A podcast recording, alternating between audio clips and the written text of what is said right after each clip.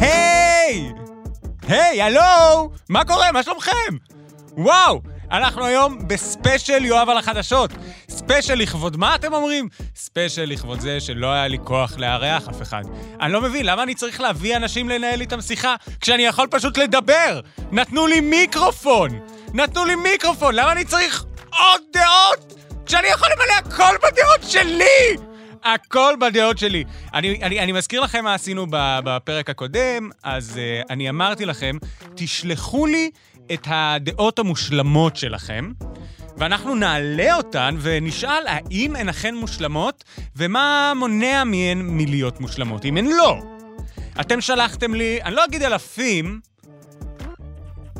מספר חד ספרתי של דעות.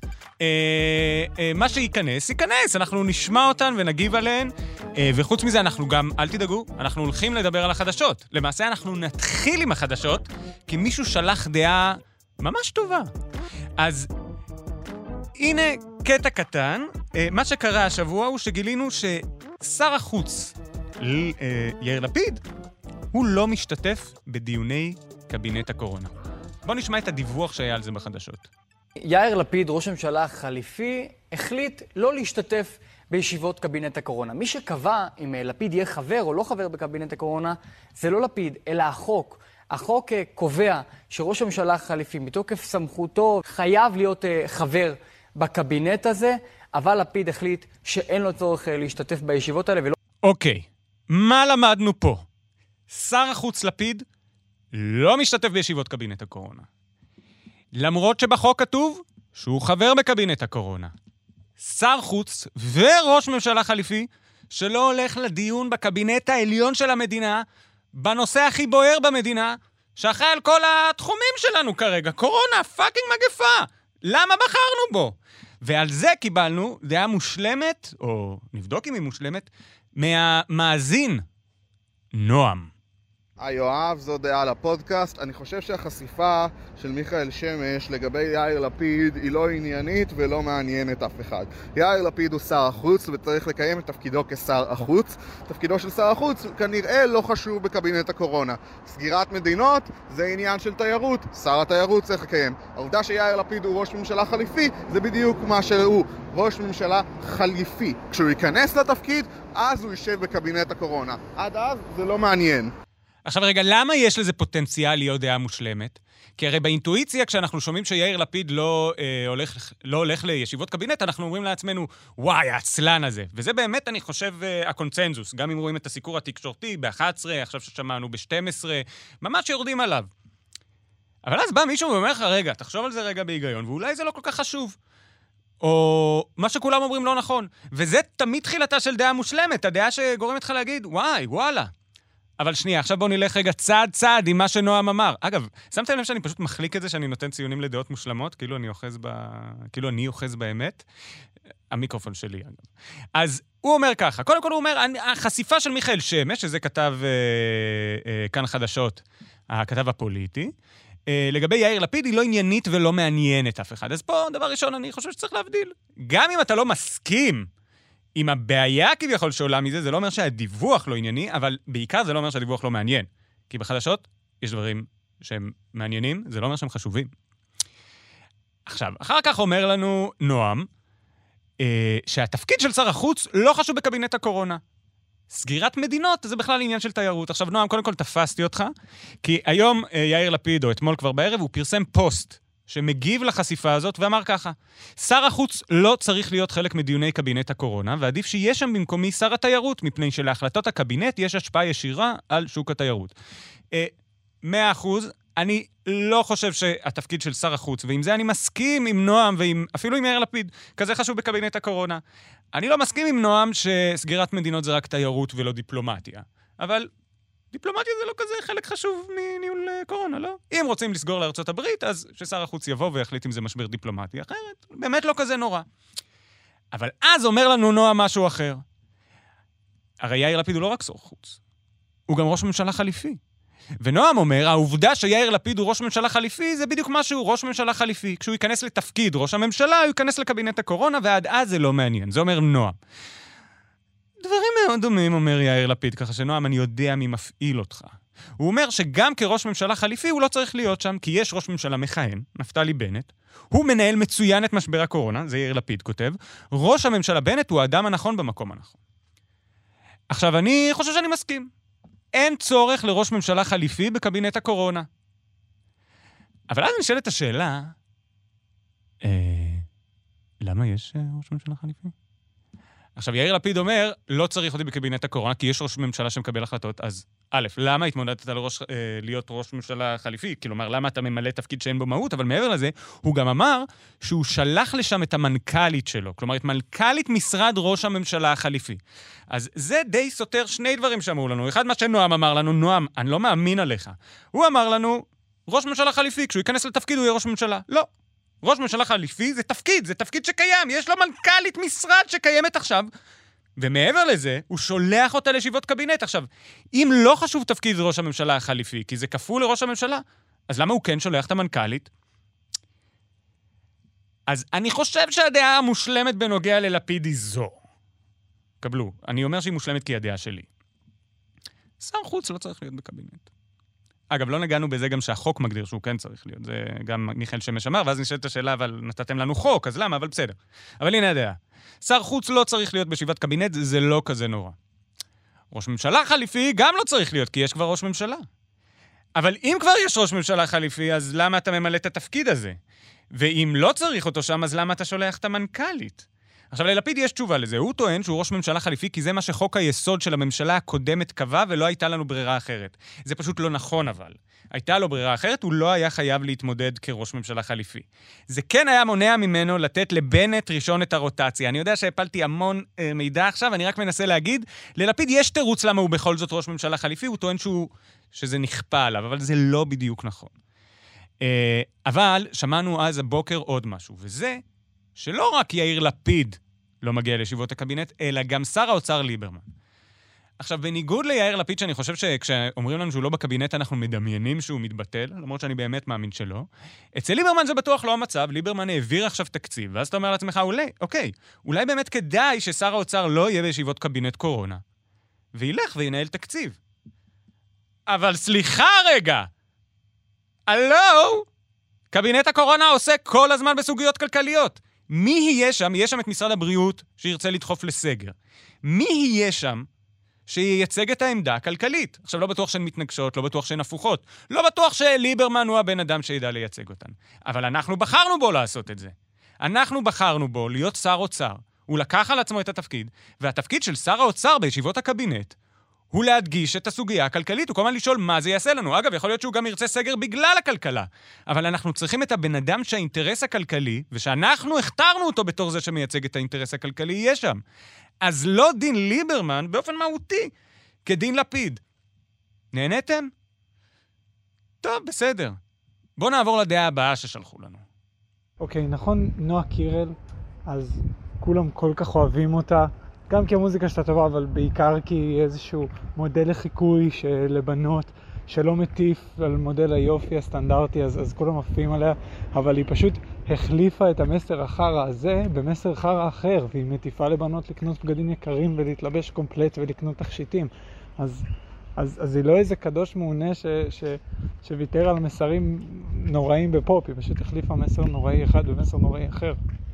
אוקיי, קודם כל זה מיכאל שלח, אז תודה רבה מיכאל, אבל יש בעיה. אני ביקשתי שתשלחו לי דעות מושלמות. ומיכאל שלח לי דעה ממש ממש גרועה. וזה ממש לא שאני ביקשתי שישלחו לי. אז, אז מיכאל, בוא, בוא, בוא נדבר רגע על הדעה הגרועה שלך, בסדר? אתה אומר, כולם אוהבים את נועה קירל, גם כי המוזיקה שלה טובה, אבל בעיקר כי היא מודל לחיקוי לבנות שלא מטיף למודל היופי הסטנדרט. מה? לא, לא. אוהבים את נועה קירל, כי היא מדהימה? לא יודע? סתם, אפילו אתה לא אוהב אותה. אוהבים את נועה קירל כי היא נועה קירל. היא, לא יודע, שרה, רוקדת, נראית... היא נועה קירל, אוהבים אותה. ונועה קירל עשתה מהפכה!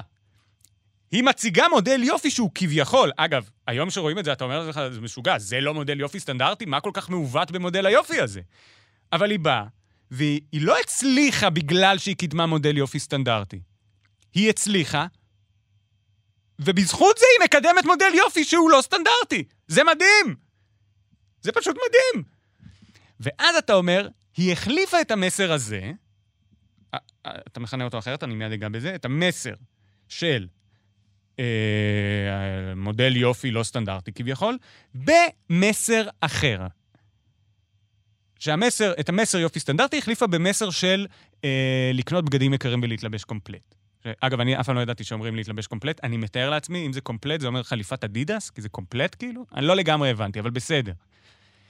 לא, היא לא החליפה מסרים. היא לא החליפה שום מסר. קודם כל, אני מודה שאני לא חושב שנועה קירל כל כך עוסקת בדימוי יופי. כלומר, אולי עוסקים את זה עליה, אבל זה לא שהיא כל הזמן מדברת על זה. להפך, זה גם אגב מה שכל כך מגניב, שהיא פשוט עושה את זה. ששוב, אין לי טענה למי שעושה את זה בכביכול כוח, אבל היא פשוט עושה את זה. וב', היא לא החליפה מסרים, היא הוסיפה מסרים. היא התפרסמה, ועכשיו היא מטיפה לבנות לקנות בגדים יקרים ולהתלבש קומפלט ולקנות תכשיטים, כי זה מה שאנשים מפורסמים עושים. ואז אתה בא ואתה אומר, היא לא איזה קדושה מעונה. מתי נועה קירל אמרה שהיא קדושה מעונה?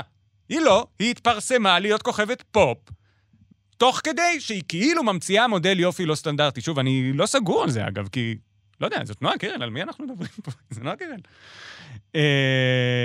ועוד דבר, אתה אומר, החליפה מסר, את המסר החרא הזה במסר חרא אחר. עכשיו, כשאתה אומר דבר כזה, אתה צריך שיהיו הרבה הנחות יסוד כדי שיסכימו איתך.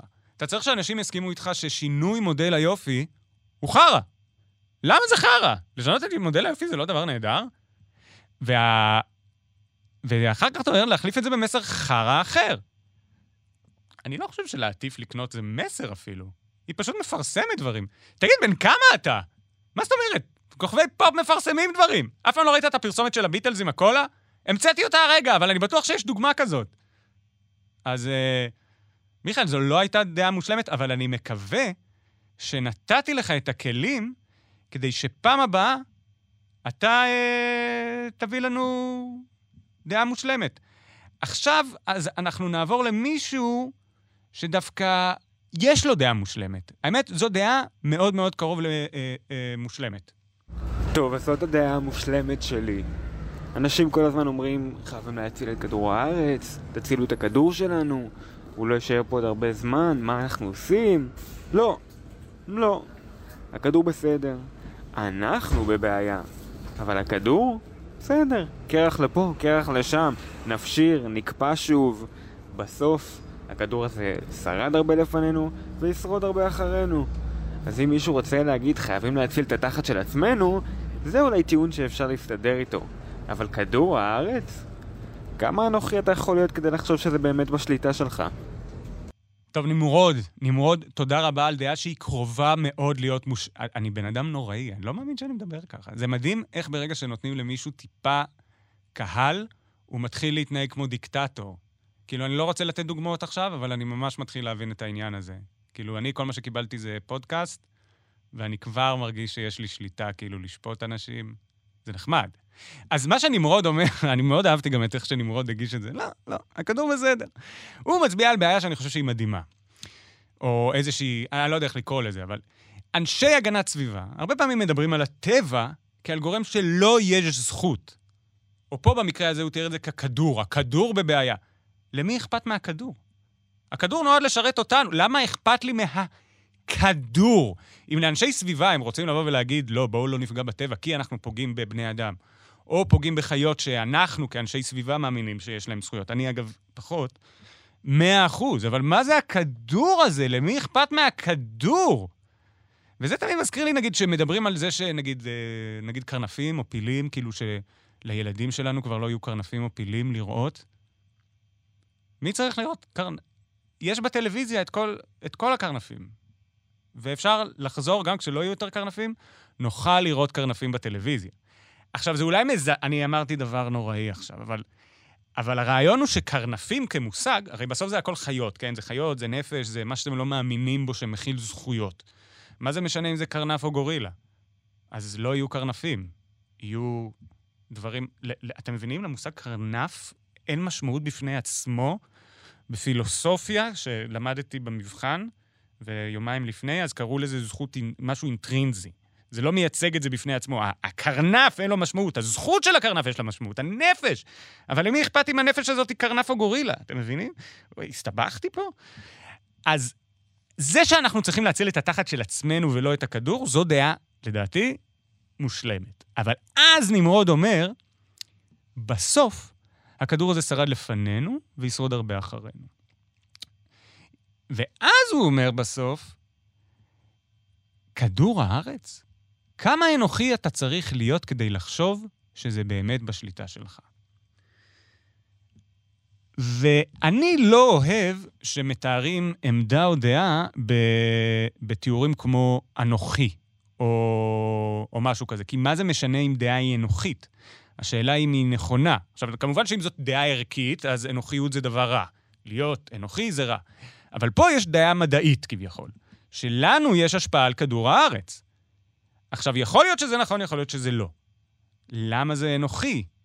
למה אם לבני האדם יש יכולת להשפיע על כדור הארץ זה אנוכי? זו כבר טענה מדעית. יכול להיות שאסתטית היא נראית לך אנוכית, אבל היא קיימת בעולם ויכול להיות שהיא נכונה. אבל מה זה משנה? מה זה משנה אם כדור הארץ יישאר... אני דווקא חשבתי, נמרוד, אני לא אשקר, אני חשבתי שאתה הולך רחוק יותר. אני חושב שאתה הולך להגיד למי אכפת מהכדור. נכון, למי אכפת מהכדור? למי אכפת מהכדור? מה זה הכדור? בני אדם. זה, זה ממה שאכפת לנו, לא? רק בני אדם? כאילו, אכפת לנו מכדורים? כאילו, אנחנו לא רואים כדורסל בגלל הכדור, אנחנו רואים אותו בגלל בני אדם שמשחקים בכדור. אתה מבין מה אני אומר, נמרוד? אבל היית מאוד קרוב, היית מאוד קרוב. עכשיו נעשה רגע, נעשה רגע אתנחתה לחדשות, ובואו ננסה לנסח דעה על, אה, על מס הסוכר, אוקיי? ב- ב- לפני כמה ימים אה, עבר אה, תקציב בהחלטת ממשלה, ועבר בו מס שנקרא מס סוכר. והמס הזה מטיל אה, מיסוי, ועכשיו לא, לא משנה איזה כובע, על משקאות ממותקים. אבל אנחנו מיד ניגע בזה, כי זה לא בדיוק ההגדרה. בואו נשמע מה לשר האוצר ליברמן היה להגיד על זה. צריך להבין שבמדינת ישראל צריכת הסוכר, אולי מן ה... אנחנו מהמדינות הכי אה, לשלילה גבוהות בנושא הזה. לכן יש לנו 600 אלף חולי סוכרת. זה גם מחיר אישי רפואי, אבל גם כלכלי. איפה הצריכה הכי גבוהה של משקאות ממותקים?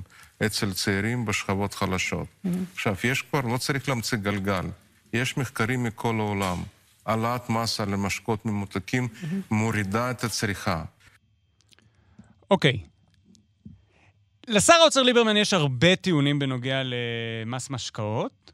אה, אז, אז בואו ניגע בהם רגע, כי אני ניסיתי להביא שם, אני אגב חתכתי אותו, אני ערכתי אותו, רק שתדעו, כדי להביא את הטענות הכאילו חזקות במה שהוא הביא. עכשיו, למה אנחנו צריכים בכלל לדבר על זה? בגלל שיש משהו במס סוכר שנשמע לנו אה, שונה. כי זה כביכול לא המס הרגיל שאנחנו רגילים שמטילים עלינו. מה זה המיסים הרגילים? זה מס הכנסה, אומרים לנו, אתה עובד, תביא לנו חלק מהכסף. לא ניכנס להיגיון, אבל כבר קיבלנו את זה.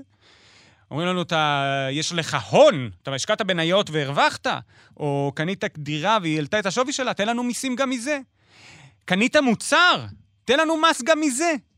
את כל זה אנחנו מבינים, גם אם אנחנו לא מסכימים, כי למדינה יש uh, תכלית, להגן עלינו, ואולי עוד זכויות שמגיעות לנו, פה זה כבר שאלות פוליטיות, כלומר, האם אתם מאמינים שהמדינה צריכה לדאוג לנו או לא, והמדינה לוקחת מאיתנו מס כדי לממן את זה.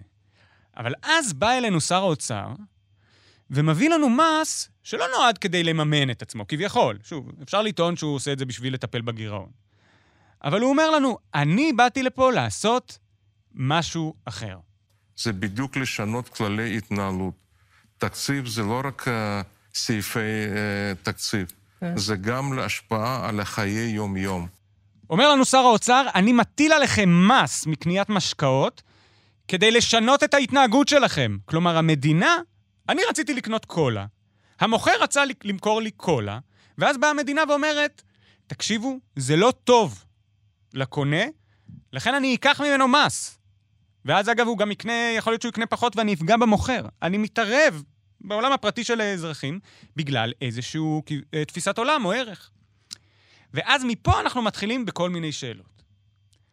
הראשונה היא, האם אתם מאמינים, או סליחה, אתם יודעים מה? אני כבר אתחיל עם התשובה. כי הבעיה הראשונה של מי שמתנגד להתער... לעירוב של המדינה בחיים שלנו, היא שלמדינה אסור להתערב לנו בחיים. מיד הטענה שמביאים לו בדוג... בתמורה, וזו אחת הטענות של ליברמן שהיא הייתה, הוא אמר, יש לנו 600 אלף חולי סכרת, זה מחיר רפואה שהוא גם אישי אבל גם כלכלי. כלומר, ליברמן, במדינה שבה מסבסדים לנו את שירותי הבריאות, בן אדם שהוא חולה בסוכרת, לוקח מהתקציבים של הבריאות. וגם בגלל שהוא לא עובד, הוא עולה למדינה. ואז אומר שר האוצר, אתה לוקח ממני בן אדם ששותה סוכר. כשאתה שותה סוכר אתה פוגע בי. ולכן אני אמסה אותך, לא רק כדי שאתה תהיה בריא, אלא כדי שתשלם באופן עקיף על מה שעשית. עכשיו, למי שמכיר בזכות של המדינה לקחת לנו את המיסים, כביכול לא אמורה להיות מאוד בעיה עם זה. למי שלא, כן אמורה להיות בעיה עם זה. אבל עכשיו בואו נלך טיפה קדימה. גם מי שמכיר בכך שהמדינה, או יותר נכון להגיד את זה ככה, סליחה שאני עוצר את עצמי. אדם שמאמין בשוק חופשי יכול לבוא ולהגיד, זה שאתה החלטת לקחת ממני מיסים, זה טוב ויפה. אני מבין את זה כבר, אני לא אריב איתך. אבל עכשיו אתה גם משנה לי את ההתנהגות? אני לא ביקשתי שתסבסד אותי מבחינה רפואית. לא ביקשתי את זה, הכרחת אותי. לקחת לי מס וכפית עליי רפואה ציבורית.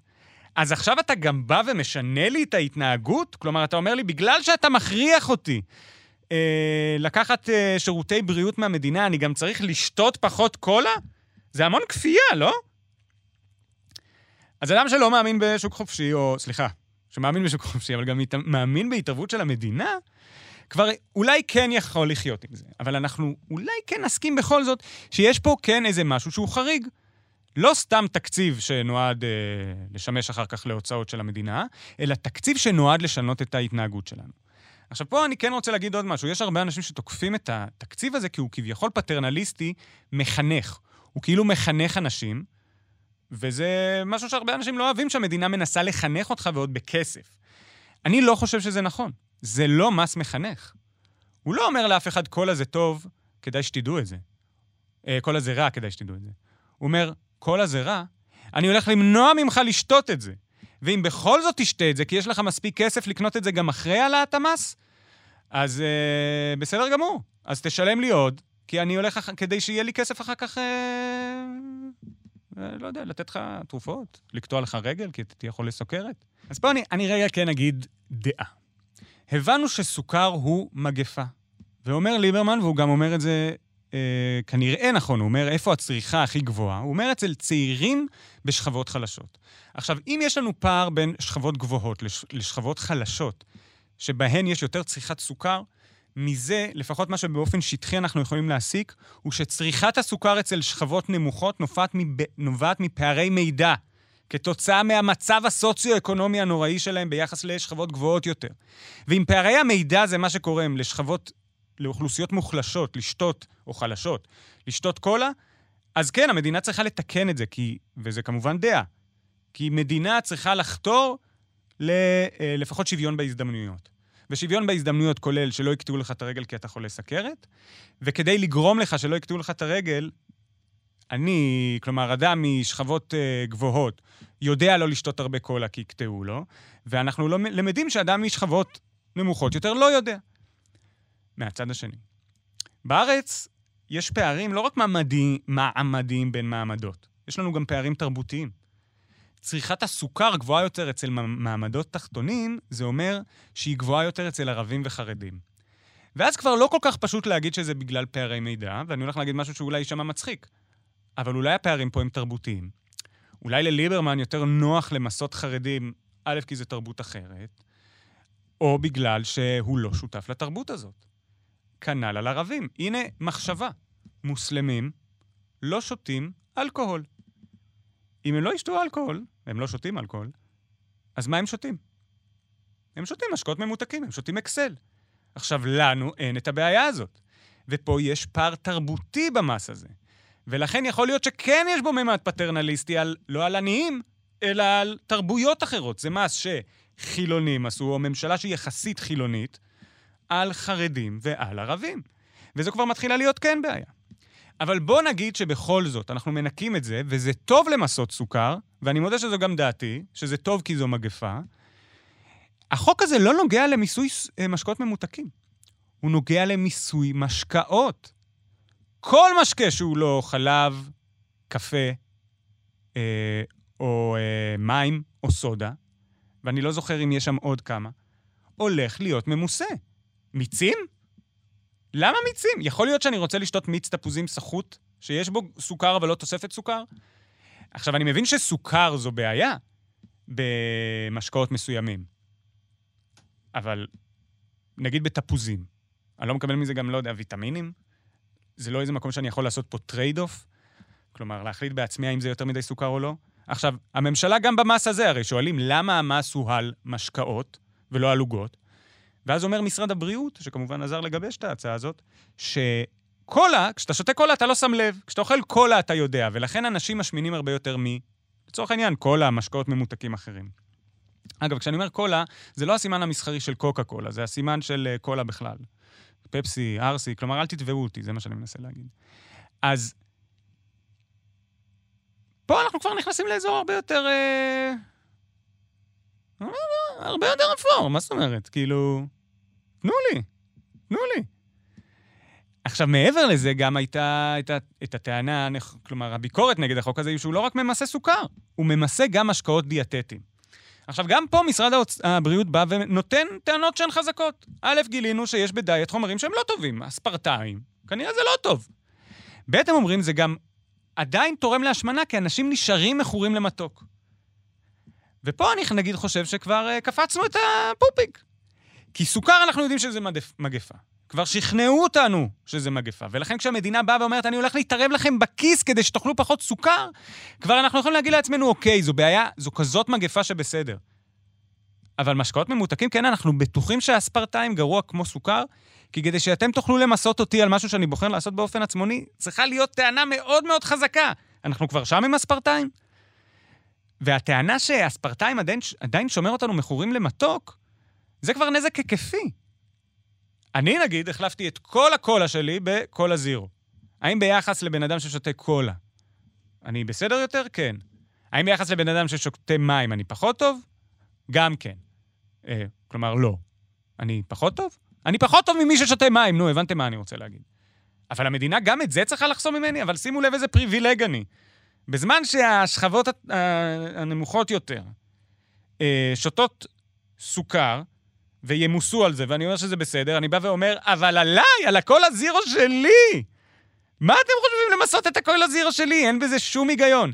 ולכן באמת, כשמנסים לשנות התנהגות נגד מיסים, נכנסות עוד כל מיני שאלות של מה שנקרא פיסו, אה, מיסוי פרוגרסיבי ורגרסיבי, כלומר, מיסוי שנועד לייצר שוויון בין אה, עשירים לעניים, או מיסוי שלא משנה בכלל את השוויון ביניהם או לא. כי כשאתה משנה התנהגות נכנסות, כמו שנכנסים, כמו שראינו, עוד שיקולים. אולי צריך למסות גם דיאט, רק כדי שיהיה שוויון בין העשירים ששותים דיאט לעניים ששותים יותר סוכר. אבל זאת הבעיה עם החוק. אז אני חושב שדעה מושלמת הייתה אומרת ככה, אבל זו הדעה שלי, היא לא באמת מושלמת, כן? זו סתם הדעה שלי.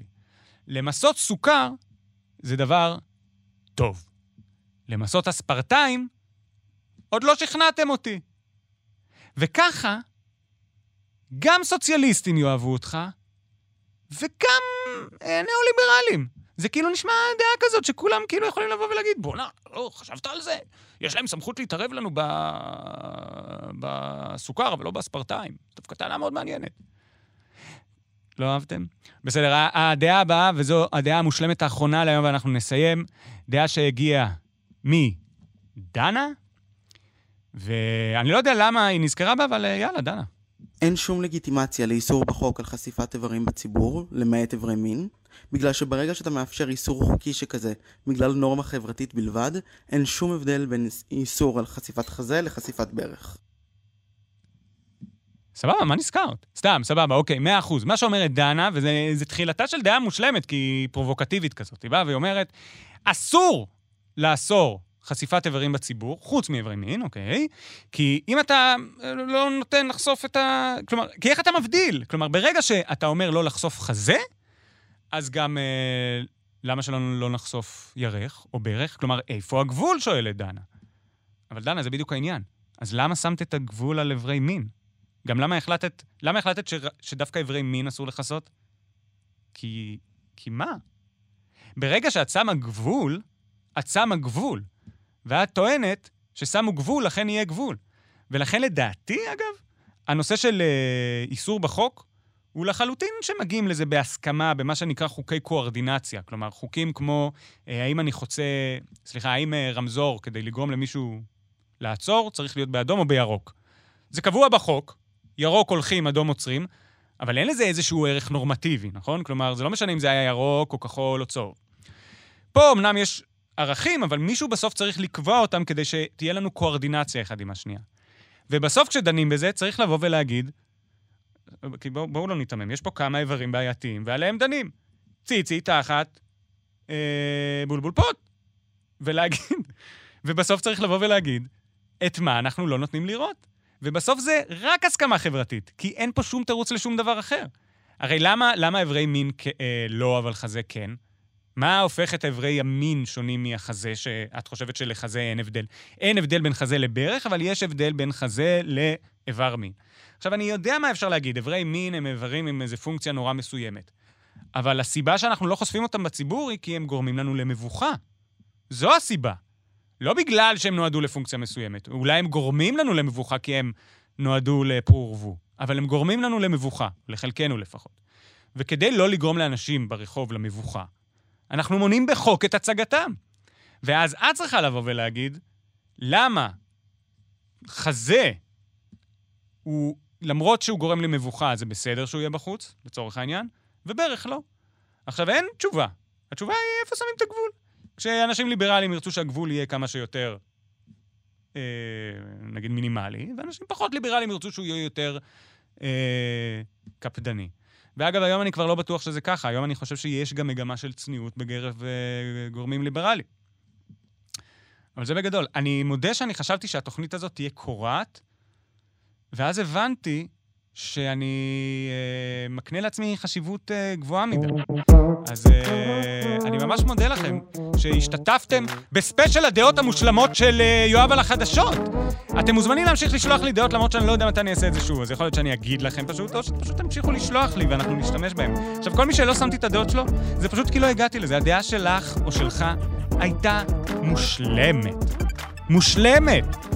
עכשיו, אני כבר סיפרתי ממי גנבתי את הרעיון הזה. אני גנבתי אותו מגיא אדלר, שאמר לשלוח לו דברים, אבל זה כי גיא אדלר מדהים.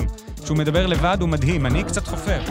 לא יודע למה זה לא יצא ככה. אז אני רוצה להודות ממש לשרון לרנר, שמאוד מאוד עזר לי היום, הטכנאי. תודה רבה לגיא מחבוש על ההפקה. תודה רבה ל... אני רואה את חן עוז נכנסה, אני לא יודע אם צריך להודות לה. אבל היא פה, מה, אני לא אגיד לה תודה? תודה רבה לכם שהקשבתם, לכם ששלחתם הודעות. תודה רבה לכאן הסכתים, שזו קבוצה גם בפייסבוק, זה גם עמוד בפייסבוק, שאתם יכולים, אה, אם אתם רוצים, לדבר, תלכו לשם ותדברו איתם, תעזבו אותי. אתם יכולים לשמוע אותנו בכל האפליקציות. תודה רבה לכולם.